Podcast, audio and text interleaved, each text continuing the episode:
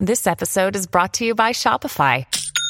Forget the frustration of picking commerce platforms when you switch your business to Shopify, the global commerce platform that supercharges your selling wherever you sell. With Shopify, you'll harness the same intuitive features, trusted apps, and powerful analytics used by the world's leading brands. Sign up today for your one dollar per month trial period at shopify.com slash tech, all lowercase. That's shopify.com slash tech. In a time when companies like Amazon and Google and Facebook are piling up mountains of data about us, the one place left in our digital lives where true privacy can be found exists, oddly enough, on our smartphones, which are designed so that when you put that phone on lock, no one can get past its encryption, not even, say, Apple with its iPhone or Google with its Pixel, which is great, right? But not if you're in law enforcement and you've got reason to believe that a bad guy's phone contains secrets that can solve crimes and stop terrorist attacks. Well, in that case, should Apple or should Google help the feds bust the encryption? Isn't doing anything you can to help in such cases every citizen's duty? Isn't it patriotic? Or is the sort of privacy that encryption represents something sacrosanct? And not to mention something fragile. You put a back door into it, who knows who might come through it later. Well, this all sounds like the makings of a debate, so let's have it. Yes or no to this statement: tech companies should be required to help law enforcement execute search warrants to access customer data. That's our debate. We are in San Francisco at the S F Jazz Center in partnership with the National Constitution Center with four superbly qualified debaters who will argue for and against the motion. Our debate goes in three rounds, and then the audience here in San Francisco votes to choose the winner, and only one side wins. Let's first meet uh, the first debater arguing for the motion. Please welcome Stuart Baker. So, Stuart, um, you, uh, you've served in government in important positions. You were general counsel for the N S A.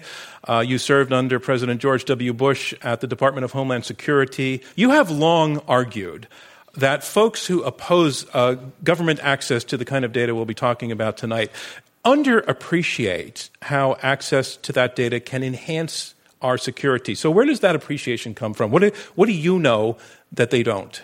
So it's not what I know, it's who I know. I've I've seen the people who are uh, at the F B I, at N S A, at D H S who are trying to protect us.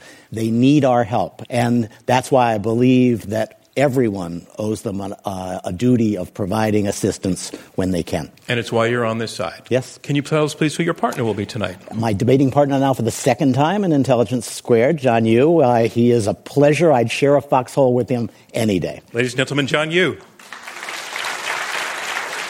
Uh, John, you're a professor of law at Berkeley, a visiting scholar at the American Enterprise Institute. Um, following the September eleventh attacks, you worked on national security and terrorism issues at the Department of Justice, wrote some controversial memos, which will be in your uh, obituary.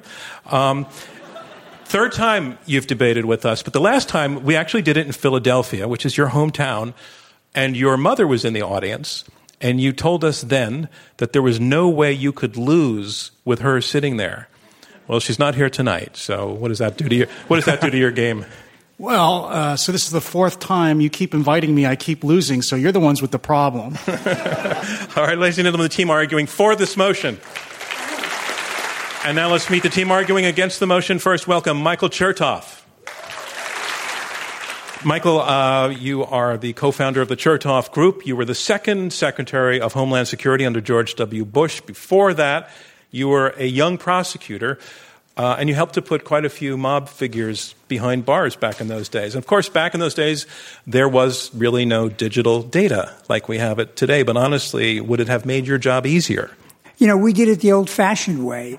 So we made our cases with witnesses, photographs, circumstantial evidence, and we were successful. In fact, I put a bunch of guys away for one hundred years apiece.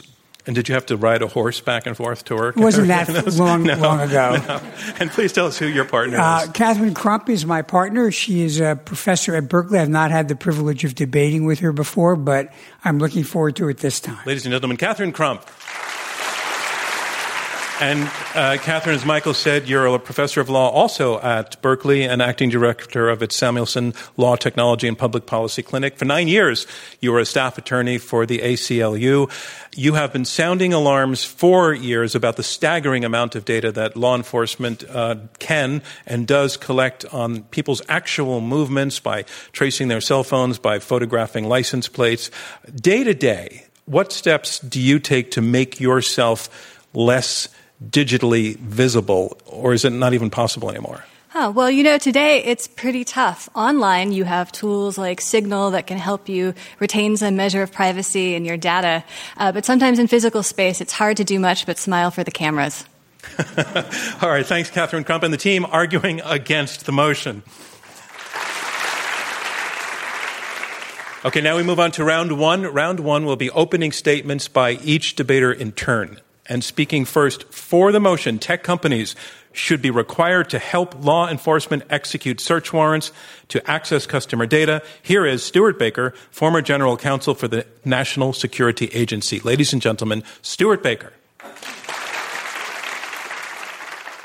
So let me start, and I'd, I'd like to start always when I do this with the question.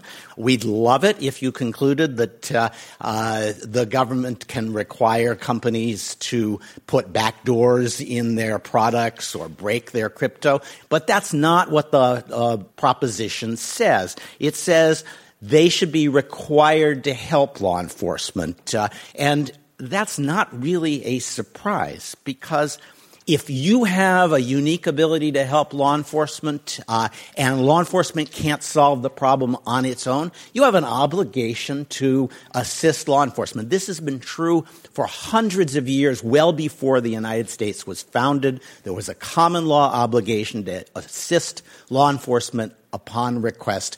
We all understand this. Uh, if you're a landlord and your um, uh, tenant is suspected of engaging in drug selling or some other crime, the, uh, the government is going to come, the police will come with a search warrant, and they will say, can you help us? We don't want to knock down the door. We'd like you to use your master key to get us in.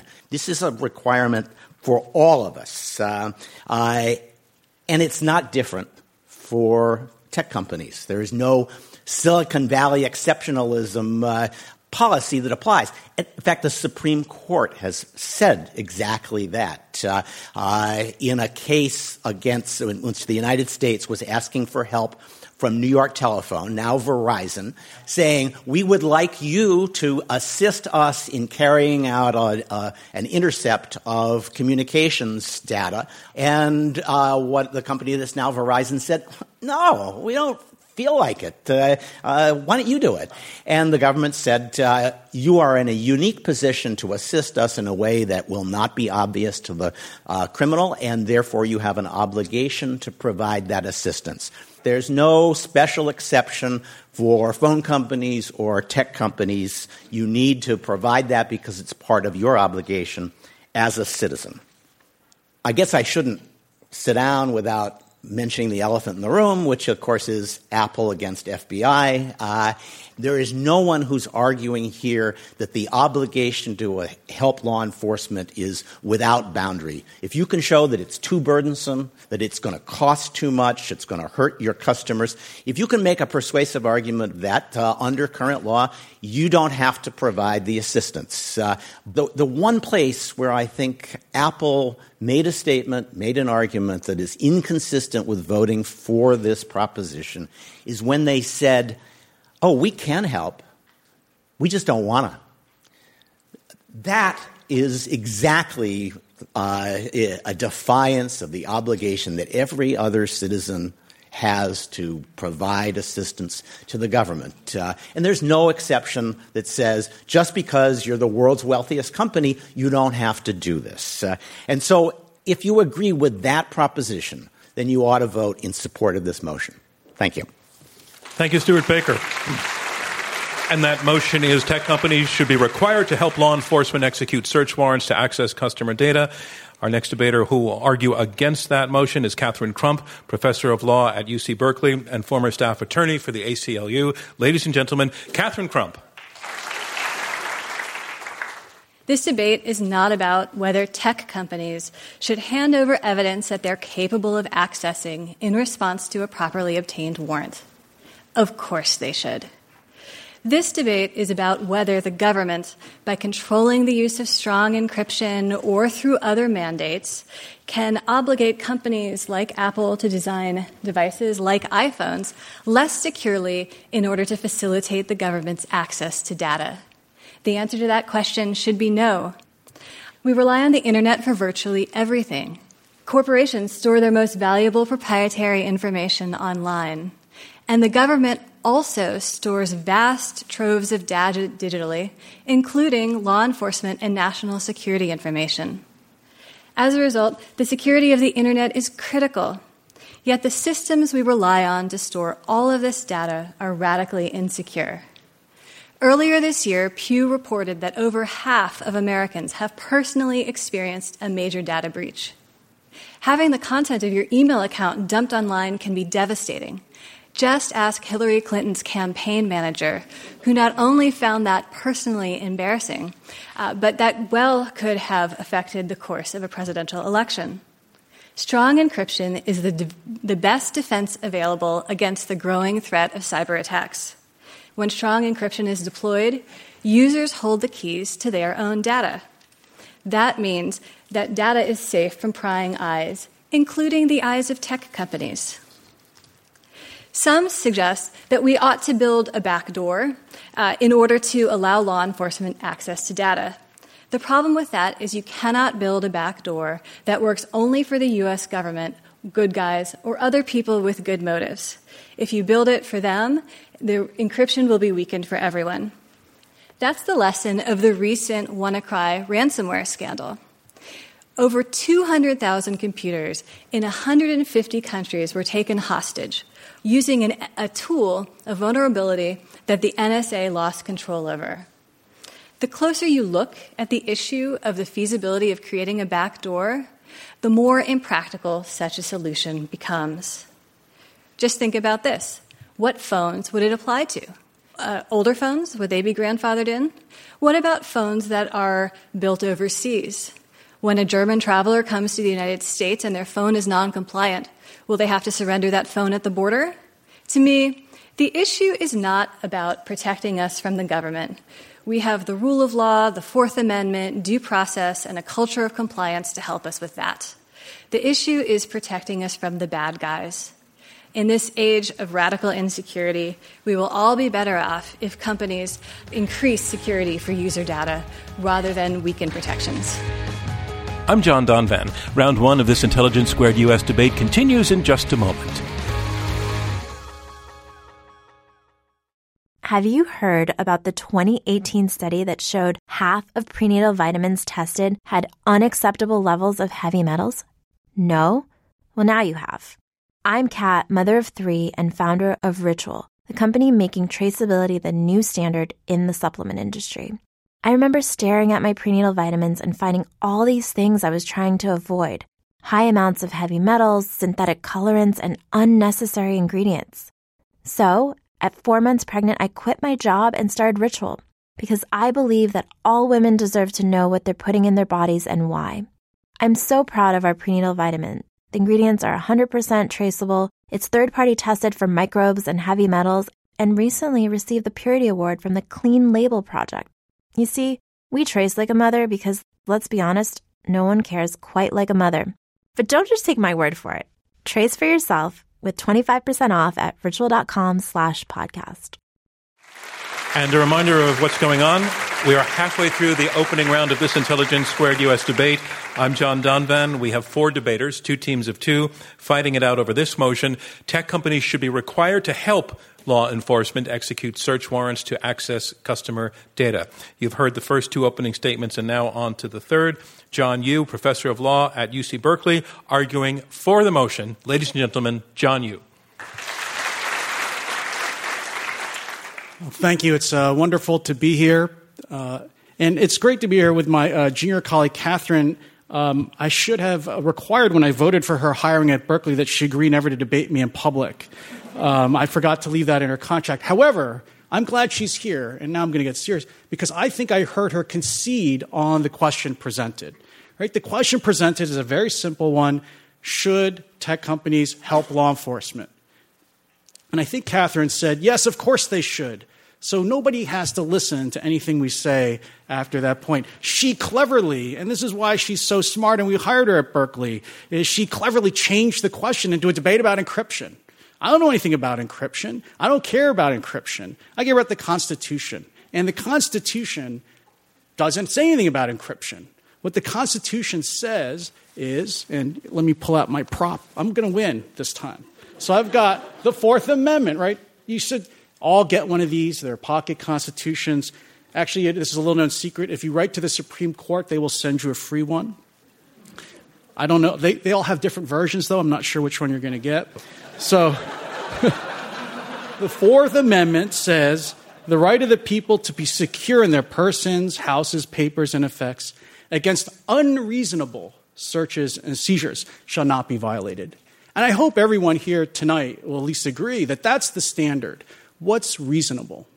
According to the Supreme Court, in many cases, one of them is called Tennessee versus Garner, the court has said when you judge reasonableness, you balance the benefits of pursuing a particular action in terms of whether it advances a government interest versus the loss of privacy. It's not a categorical, everything's off limits, or categorically the government can do whatever it wants. It calls on us to make a balancing choice. And we have chosen repeatedly to ask the judges to do that for us. So what would be in the balance? In this case, the balance would be the reduction of the possibility of terrorist attacks. I think uh, it, uh, Stuart mentioned that it would be remiss not to mention Apple versus F B I. I also think it would be remiss not to mention that in the United Kingdom, the nation most similar to us probably in the world, has just suffered two terrible terrorist attacks in the space of a week. Terrible attacks in Nice, Paris, Brussels. And let's not forget the United States. Just in twenty thirteen, four years ago, terrorists bombed the Boston Marathon, killed three people, injured two hundred sixty people. Just two years ago, in San Bernardino, fourteen people were killed by a terrorist, twenty-two injured. The reason I mention these is not to raise a scare that there's terrorists all around, but it's just the government's interest is to try to reduce those attacks. And the only way to do it in this kind of world we're living in with terrorists that organize themselves as networks where they share information and take advantage of global commerce is to get data and information on them in order to have any chance to try to stop the attacks from succeeding in the future. Thanks very much. Thank you, John Yoo. And now making his statement against the motion, Michael Chertoff, former Secretary of Homeland Security. Ladies and gentlemen, Michael Chertoff. I want to begin on a serious note. We obviously all deeply feel for the families that lost loved ones in London and in Manchester and all over the world. And we know it's very important to do the best we can to stop these kinds of things from happening. And I will tell you, and I, I say this with the experience of having been on duty on September eleventh, the kinds of capabilities that tech companies provide to the U S government is vastly greater than it's ever been.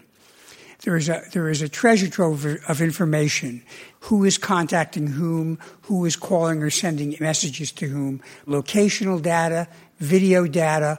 All of this is made available to the government, provided the government has a warrant or a subpoena or some appropriate legal process. The question is, should the tech companies be required to go beyond subpoenas and warrants and either turn things over based on a voluntary basis when there is not a basis to get a warrant or there is no subpoena? Or, even more significantly, should tech companies be required to take steps to weaken encryption simply because uh, right now those tech companies don't have access to the information and therefore they can't comply with the requirement that it be turned over? And let me be clear exactly what I'm talking about. There are now many different kinds of applications you can use that don't give the service provider the ability to access the data. Or in the case of some applications, the messages have disappeared, like under WhatsApp, and therefore there's nothing to turn over. What the government is arguing for is that the tech companies have to go further.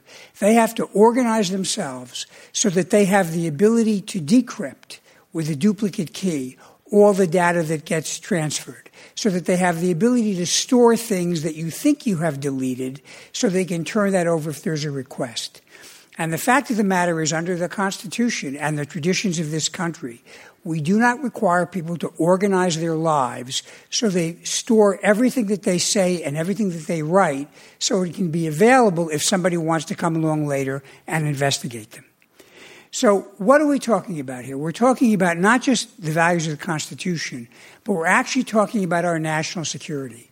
Because if you open up the newspapers, what you see is you have foreign nations hacking into our political parties. You have criminals stealing our financial data. You have terrorists trying to get information about where Americans might be going. And the way to protect that data is not to expect the government to do it, because they don't. It's to expect each individual to protect that information. And often that does require encryption. I would also say to you that even if there were a rule that said U S tech companies must have the capability to decrypt any message, that wouldn't stop the bad guys, because they would go to other parts of the world or they would go onto the dark web and they would simply buy encryption that couldn't be opened. So what would happen is we would have reduced the protection for the law-abiding people, and we would not really have deterred the people who are not law-abiding. Thank you very much. Thank you, Michael Chertoff. And that concludes round one of this Intelligence Squared U S debate. And now we move on to round two. And in round two, the debaters take questions from me. They can address one another directly, and they also will take questions from you, our live audience here in San Francisco at the S F Jazz Center. We have two teams arguing for and against this motion: tech companies should be required to help law enforcement execute search warrants to access customer data. The team arguing for the motion, Stuart Baker and John Yoo, have been arguing that the law and the history is clear. There is an obligation to help law enforcement, especially if you have a unique ability to offer that hope, that you cannot say no in that case, but within reasonable bounds. They say reason, uh, reasonableness is to be decided by the courts. They say that just like a landlord with a master key at the scene of a crime, they need to be able to turn the key. The team arguing against the motion, Catherine Crump and Michael Chertoff, uh, they're arguing that uh, strong encryption is the best defense against cyber attack. You can't build a back door that only works for the good guys. They're also arguing that uh, there's plenty of other ways for law enforcement to use data uh, that's already available to them through search warrants that are not resisted by the tech companies. So I want to go to uh, first to the team arguing against the motion, and, and go to you, Catherine Crump. Your, your opponent's basically saying that if a company has a unique ability to help, that there's an obligation, a citizen's obligation, to do what needs to be done to turn that key in the lock. What's your response to that? There's an obligation, but it's not an unlimited obligation. This came up in the Apple case, uh, where you have to give reasonable assistance, and the real question was, at what point does it become an undue burden what law enforcement is asking a company to do? And Apple maintained that being uh, required to, uh, for example, create a master key would be an undue burden, relying in part on a lot of the security arguments we talked about earlier, right? Their inability to protect Uh, to protect the data if they had this key, which would then be the uh, type of thing that would be targeted by others. Can I refine this just slightly? Because the issue was not burdensomeness in the sense that it was going to be burdensome on the company.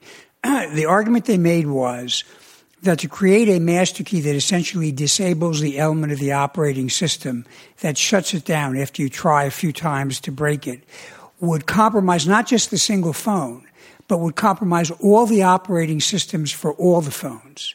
And that therefore, if someone got a hold of that, of that capability, it wouldn't just be the single phone that would be broken, it would be everybody's phone. And that was the burden they were worried Stuart about. Stuart Baker. When I uh, was preparing for this, I actually talked to the Manhattan district attorney, who told me the following story. He said, you know, we used to take Apple four, uh, the iPhone four, uh, to Apple, and they had every ability in the world to decrypt that. We brought them an order. We brought them the phone. They sent us back the contents of the phone. Uh, it was a very productive relationship. We broke a lot of cases. Uh, and then One day, around the time that the F B I uh, versus Apple case was heating up, they called and said, take back your phones. We're out of the business of providing assistance uh, to law enforcement. And he said, what, you, you can't do it anymore? What's changed? And they said, basically, our minds have changed. We're not going to do it anymore. Yes, we can. We still can. We choose not to. Uh, that's cold. John Yoo, do you want to come in? Yeah, thanks. I, I'll, I'll take up the question of encryption because I think there's also this uh, claim that encryption is somehow going to make all our data safe. People mentioned um, uh, John Podesta's email being hacked by maybe the Russians. Who knows?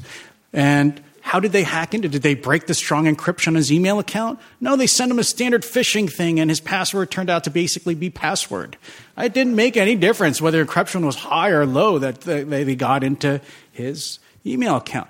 The other thing I would say about encryption is, yes, the government was asking Apple to help it identify some kind of way to get into the phone itself, right?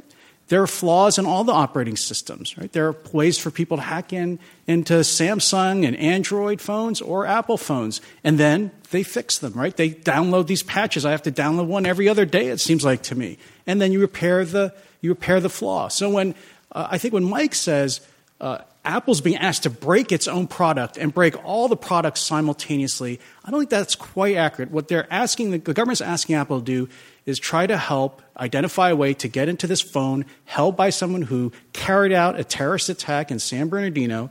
And then, obviously, you can fix it after. It's not like you're going to publish the flaw and then say, everybody, come on in and take John Podesta's secret emails, and now you know his password is password too. First, let me point out, they ultimately hired a company that managed to circumvent the, the operating system feature, and they discovered there was nothing of particular relevance on the phone. And they also had gotten from Apple, in compliance with the order, all the stuff that was backed up in the cloud.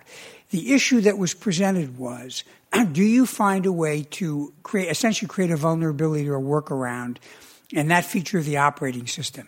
And as Stuart kind of impliedly points out, Cyrus Vance, who I've actually debated as well, had stacked up a few hundred requests to have phones broken with that system too. So the reality is, once that vulnerability was created, it was going to be in constant demand for breaking things in the future. Now, you might say, well, that's okay, because they could keep the vulnerability hidden and protected, and so the bad guys wouldn't get it.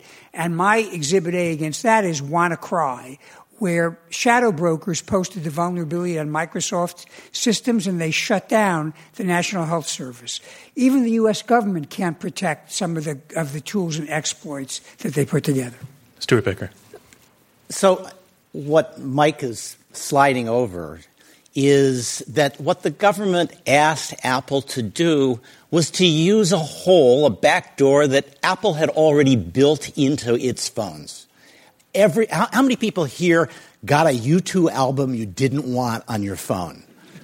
Yeah, uh, that was Apple using its backdoor into your phone, their ability to update your phone anytime they want, to run any code they want on your phone. Now, that's a big security hole. We've heard everybody on the other side of the debate say, oh, that's a that's a fatal security hole, and yet Apple has built it into your phone. They did a balancing. They said, well, on balance, we have to give you security updates. The only way we can do that is if we have this backdoor into your phone, and it's the ability to update the phone that the F B I had asked Apple to use. Let me, I want to take a question to Catherine Crump, uh, uh, citing something that your opponent, John Yoo, said. He, he was talking about there being a balance between privacy on the one hand versus the need to uh, to uh, pursue and guarantee national security, and that we're in a time where the balance, we have to recognize that the balance is shifting, that the threats of national security, particularly by uh, terrorist groups that are exploiting uh, the, this technology, encrypted or not, uh, is is on the rise and obviously dangerous, and that therefore we need to do a reconfiguration of the privacy issue. What's your take on that? Well, I think to view this as a privacy versus security debate is to misunderstand this particular debate. It's a more security versus less security debate.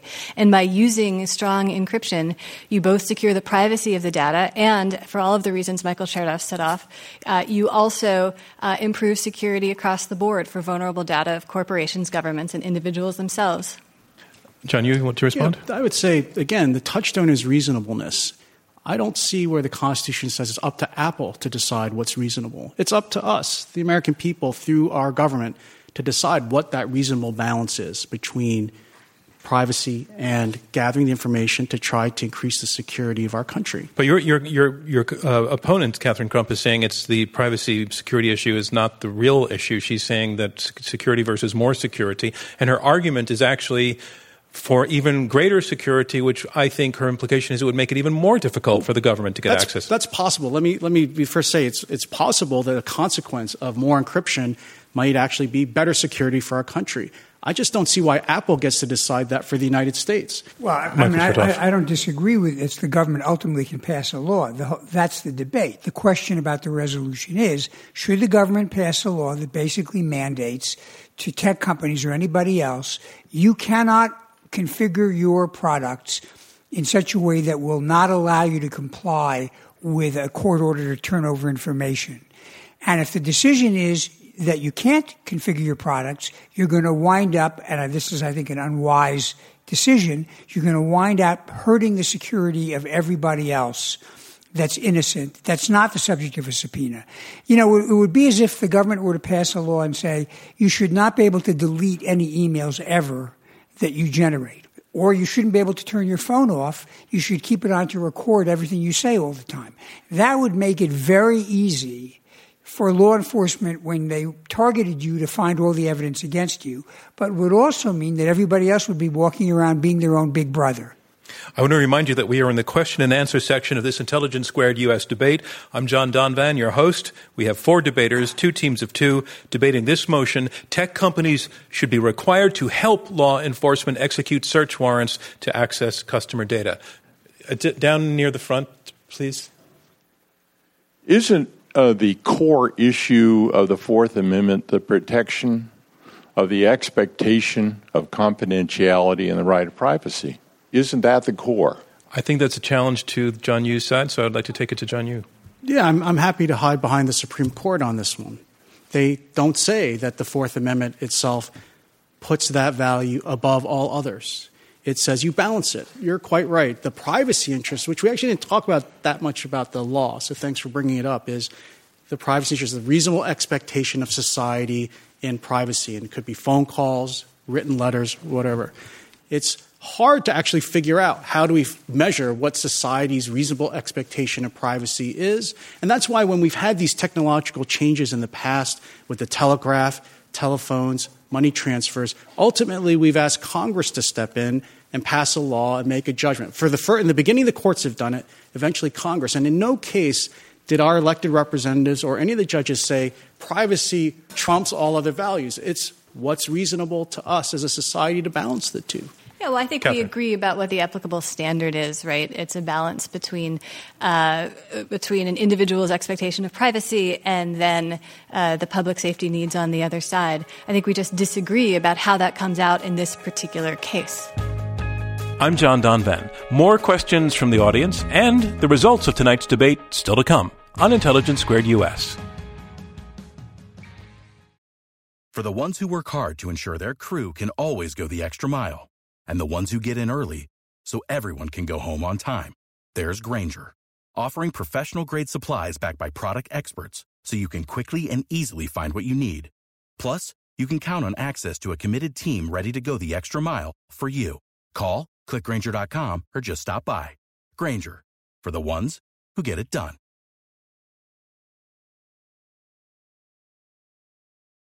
Hi, John Donvan again, and this one is really personal for me. If you are even listening to this podcast, it tells me that you get it. You get what it means to hear all sides in an argument, and you get that there's something to be said for being convincible, which is a talent in itself, by the way. So where am I going with this? Well, did you know that we are a nonprofit, one with a mission, one that you get, to improve the public discourse? We're actually a philanthropy because what we produce we give away for free, like this podcast you're listening to, and like the videos of the one hundred forty or so debates we've done that we know are getting used in high schools and colleges. We have a super staff making it happen, but it's a small staff. We also have donors who are helping us to continue to grow. So that's my ask right now. Please help us to continue to grow. Make a contribution. It'll be tax deductible, of course, which you can do by phone. Just text the word debate two seven nine, seven nine seven nine, and you'll get a link to make a donation right from your phone. Or you can go to our website and join our Friends of I Q two U S program. If you do that, you then get invitations to our special events, uh, including post-debate receptions where you get to hang with the debaters and with me and other members of our community. I am really proud to be part of this cause. I know you'll be too. Once again, text DEBATE to seven nine seven nine seven nine. Thanks. I want to remind you that we are in the question and answer section of this Intelligence Squared U S debate. I'm John Donvan, your host. We have four debaters, two teams of two, debating this motion: tech companies should be required to help law enforcement execute search warrants to access customer data. Going back to audience questions, uh, down near the front row here. You, you mentioned that uh, in today's, the way technology is written today, the user has the key.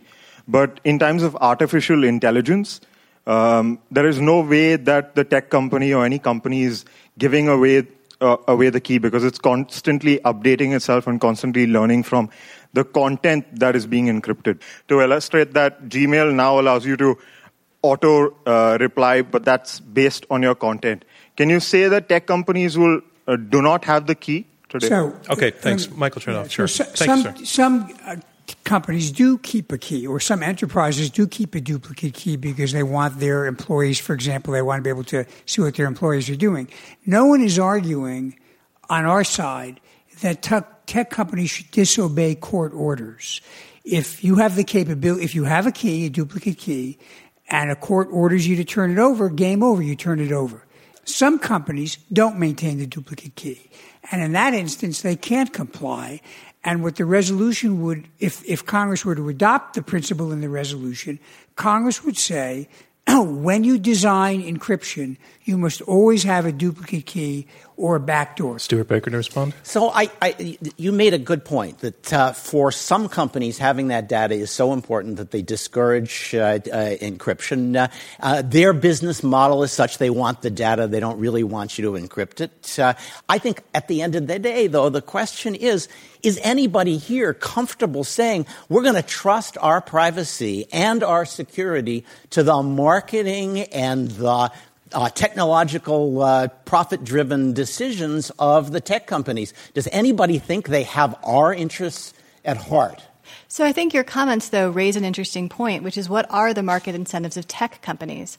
And for a lot of purposes, tech companies are not going to want to have data encrypted. So, for example, your Gmail account isn't encrypted because you're going to want certain functionalities, and certain companies are going to want to be able to access the data in order to sell you advertisements, for example. So I think you need to think about the scope of the encryption problem as being limited, because there are a lot of market incentives on the other side that are going to limit the use of this tool. I think this raises actually an interesting point. Goes back to the first sure, question, too, about encryption. I find it actually strange as a society. We're more than happy to surrender lots of privacy to companies to mine our emails and then to pop up weird ads about things that they think I want to buy, places I've been. I think that when we send, you know, we actually decide what's reasonable. As a society, I find it very likely we're going to say the government should at least have the same right to mine that data, look, as we're giving all these companies already. Ma'am, in the red sweater, if you could stand up.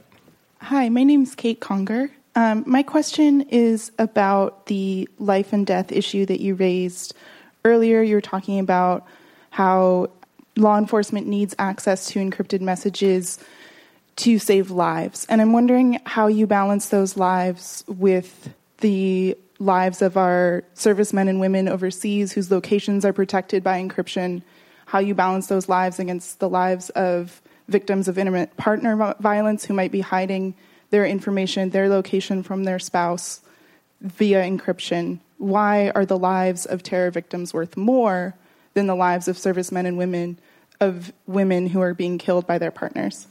And your question is directed to... Uh, Stuart, would you like to yeah. take okay, that? Stuart, sure. yeah. Oh, first name basis, yeah. Yes.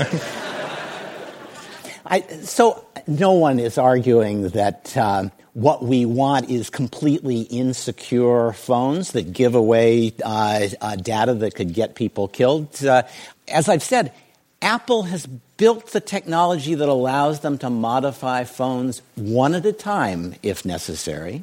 Uh, and they have protected that successfully. Uh, and that means that the data that they've protected has not been given away to uh, lead to deaths of uh, of innocents. Uh, uh, but they could use that technology to protect innocents, and they're not doing it. Uh, and in my view, they should.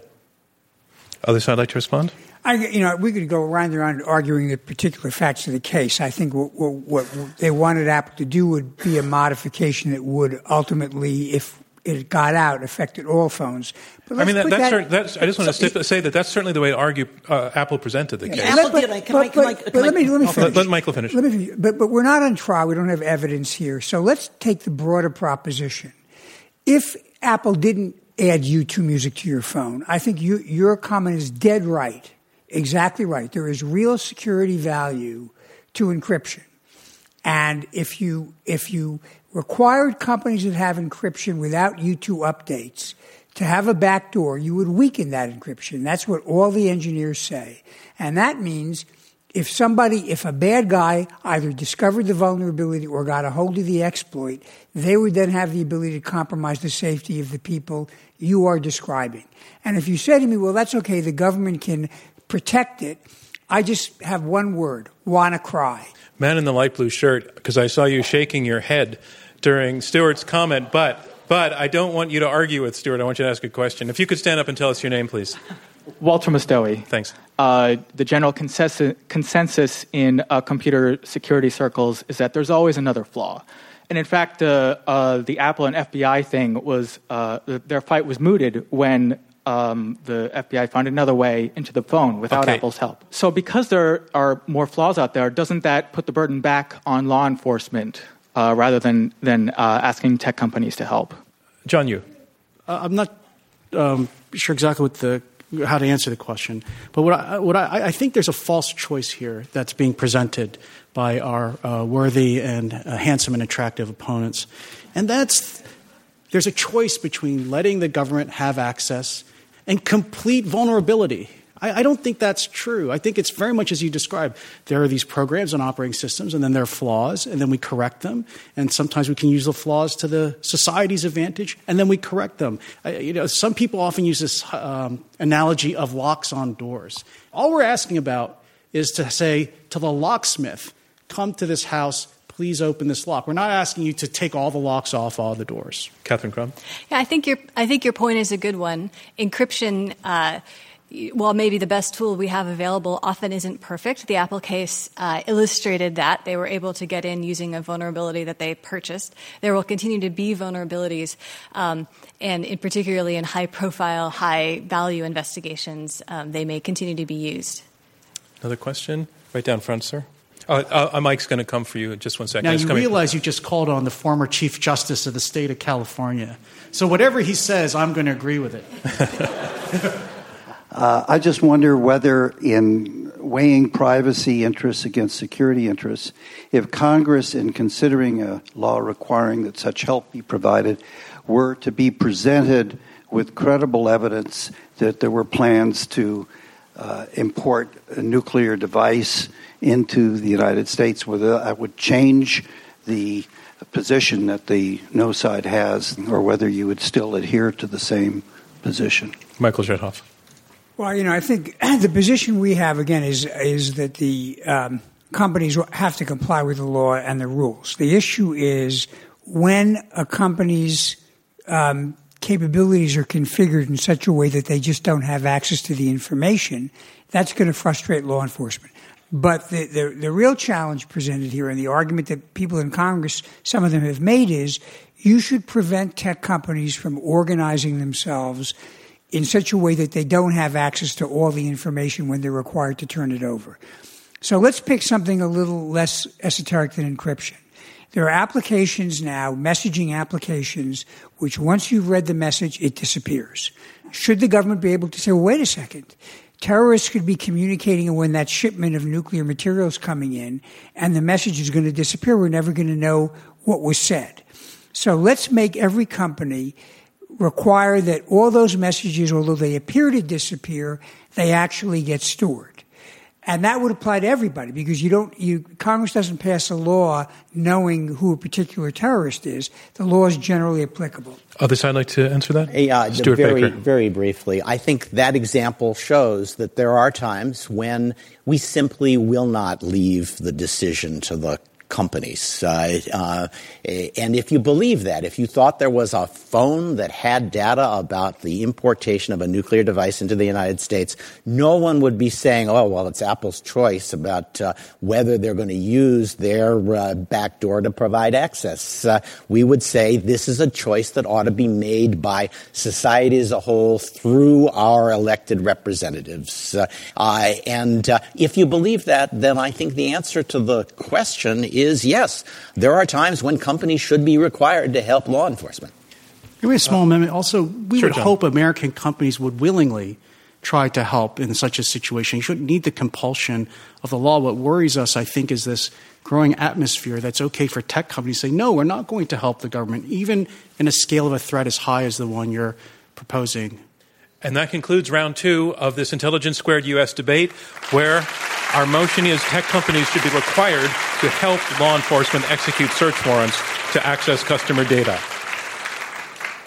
And now we move on to round three. Round three are closing statements by each debater in turn. Here making his closing statement in support of the motion, Stuart Baker, former Assistant Secretary for Policy at the Department of Homeland Security. I was thinking about uh, uh, this issue and researching it, and I came across a, a case of a woman named Brittany Mills who was uh, who answered her door one day and was shot dead at point-blank range. Uh, the police know she knew the person she opened the door for. They know nothing else. They do know she had an iPhone, that she kept a diary on it. Uh, Apple is not prepared to provide any assistance in finding out what's on that phone. Uh, that can't be right. Tim Cook has given many speeches about how companies have values because people have values, and Apple has values. I think the, the message I would want to send to them out of this debate is they need to have a concern for the Brittany Mills of the world as well. Uh, and so I would ask that you vote to say, yes, companies can be required to help law enforcement to execute search warrants. Thank you. Thank you, Stuart Baker. And here making her closing statement against the motion, Catherine Crump, Acting Director of Samuelson Law Technology and Public Policy Clinic at Berkeley Law. We all want to help the Berkeley, uh, Brittany Millses of the world. But the question here is, where is the greater good? Are we going to make everyone's communications insecure uh, in order to create a backdoor? And I'll just tell one story, which is that twenty years ago, the United States, in a law called CALIA, uh, decided, and most other countries decided uh, to create uh, a requirement that there would be backdoor for telephone switches. Uh, about ten years ago, someone illegally wiretapped the phones of many people in Greece using one of these backdoors. It included the prime minister, it included the mayor of Athens, and so on and so forth. So when you create these backdoors, they are vulnerable, they can be abused, um, and the better choice is to try to secure everyone's data across the board. Captain Crump. And now making his closing statement in support of the motion, John Yoo, law professor at U C Berkeley. So uh, unlike my other panelists, uh, I don't have a good story. I actually always ask myself, what would Hamilton do? And the reason I ask is because Hamilton is so cool and hip right now. They even make rap music about him. I've been studying Hamilton for twenty-five years, and I love the guy. And I think what Hamilton said is something we should come back to, because Hamilton was involved with drafting the Constitution. He was the first Treasury Secretary. You all know this because all of you have seen the play. Hamilton said the primary mission, the purpose of government is the protection of the community from attacks. He didn't say it trumped everything. It doesn't mean that we have to live in a world with no protections or no security or no privacy from for our data. But we all have to balance the needs of the government against our privacy rights. And as a society, we can sometimes and should decide that we want to trade off some amount of privacy for security. Anyone who's telling you that that's a false choice, I think, is not being truthful. There's always a trade-off in anything we do, any government policy that we reach. And I think in this case, all we want to acknowledge in asking you to vote yes for the resolution is that we're asking you to acknowledge that the government at some times has a right to protect us that should sometimes, in the right circumstances, uh, uh, require us to give up a small amount of privacy. Thank you, John Yoo. And finally, making his closing statement against the motion, Michael Chertoff, Executive Chairman and co-founder of the Chertoff Group. Well, thanks to everybody. Very stimulating debate and, and great questions. Um, look, uh, I know Stuart likes to talk a lot about the Apple phone case, and we're not going to resolve the engineering question about whether what would have been required here would have been to create a general vulnerability. But that's not what the resolution is about. There's no doubt Congress can pass a law. That's not the issue. The question is, would that be wise? And if you apply it in this circumstance, what you see the resolution says is you should have to configure your platforms in such a way that you can always access information when there is a lawful demand to do so. The problem with that is it doesn't create security for everybody. It creates security in some circumstances. If you look at what goes on around our world, if you look at the uh, eighty million dollars stolen from the Bank of Bangladesh, if you look at the efforts to influence elections in France, if you look at the personal data that is stolen and the five hundred million Yahoo accounts that were hacked by the Russians who got indicted, that's five hundred million uh, individuals whose personal information is out there. You realize that if you weaken encryption or you limit the ability to protect the data, you are putting the security of the many at risk simply because the government would be benefited in some cases to get access to the data. Sometimes the government will have to do it the hard way, but in the greater good of security for everybody, that may be the right way. Thank you very much. Thank you, Michael Chertoff. And that concludes round three of this Intelligence Squared U S debate. The goal of Intelligence Squared U S uh, is to raise the level of public discourse. And I just want to say that the spirit in which these four debaters did that, the game they brought to the stage, absolutely lived up to our principles. And I want to thank all of you for what you did. So, reminding you, the motion is this: tech companies should be required to help law enforcement execute search warrants to access customer data. Before the debate and polling the live audience here in San Francisco, twenty-six percent agreed with this motion, forty-seven percent were against the motion, twenty-seven percent were undecided. Those are the first results. One more time, I'll say this. It's the difference between the first and the second vote that determines our winner. So let's look at the second vote. The team arguing for the motion, their first vote was twenty-six percent. Their second vote, thirty-six percent. They went up ten percentage points. That's the number to beat. Let's see the team against arguing against the motion. Their first vote was forty-seven percent. Their second vote was fifty-eight percent.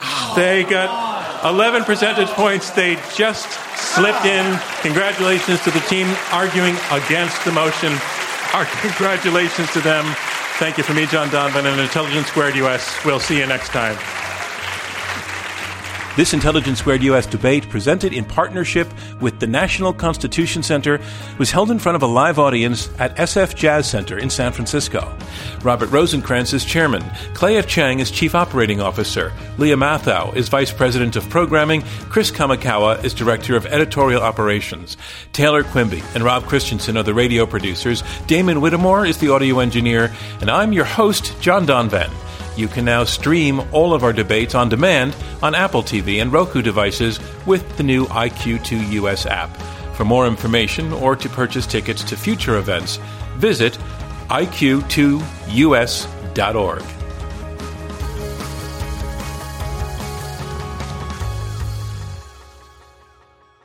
These debates are made possible by generous contributions from listeners like you, and with support from the Connor Davis Family Foundation, David A. Coulter, Thomas Campbell Jackson, Robert Epstein, Christopher W. Johnson Charitable Trust, Ilona Namath and Alan Quasha, George L. Orstrom Junior Foundation, Jerry Orstrom, Doctor Kelly Posner Gerstenhaber, the Rosencrantz Foundation, the Mortimer D. Sackler Foundation, Jennifer and Philippe Salendi, the Paul E. Singer Foundation, Edward Stern and Stephanie Ryan, and Emily and Antoine Van Actmail. From Intelligence Squared U S, thank you to all of you.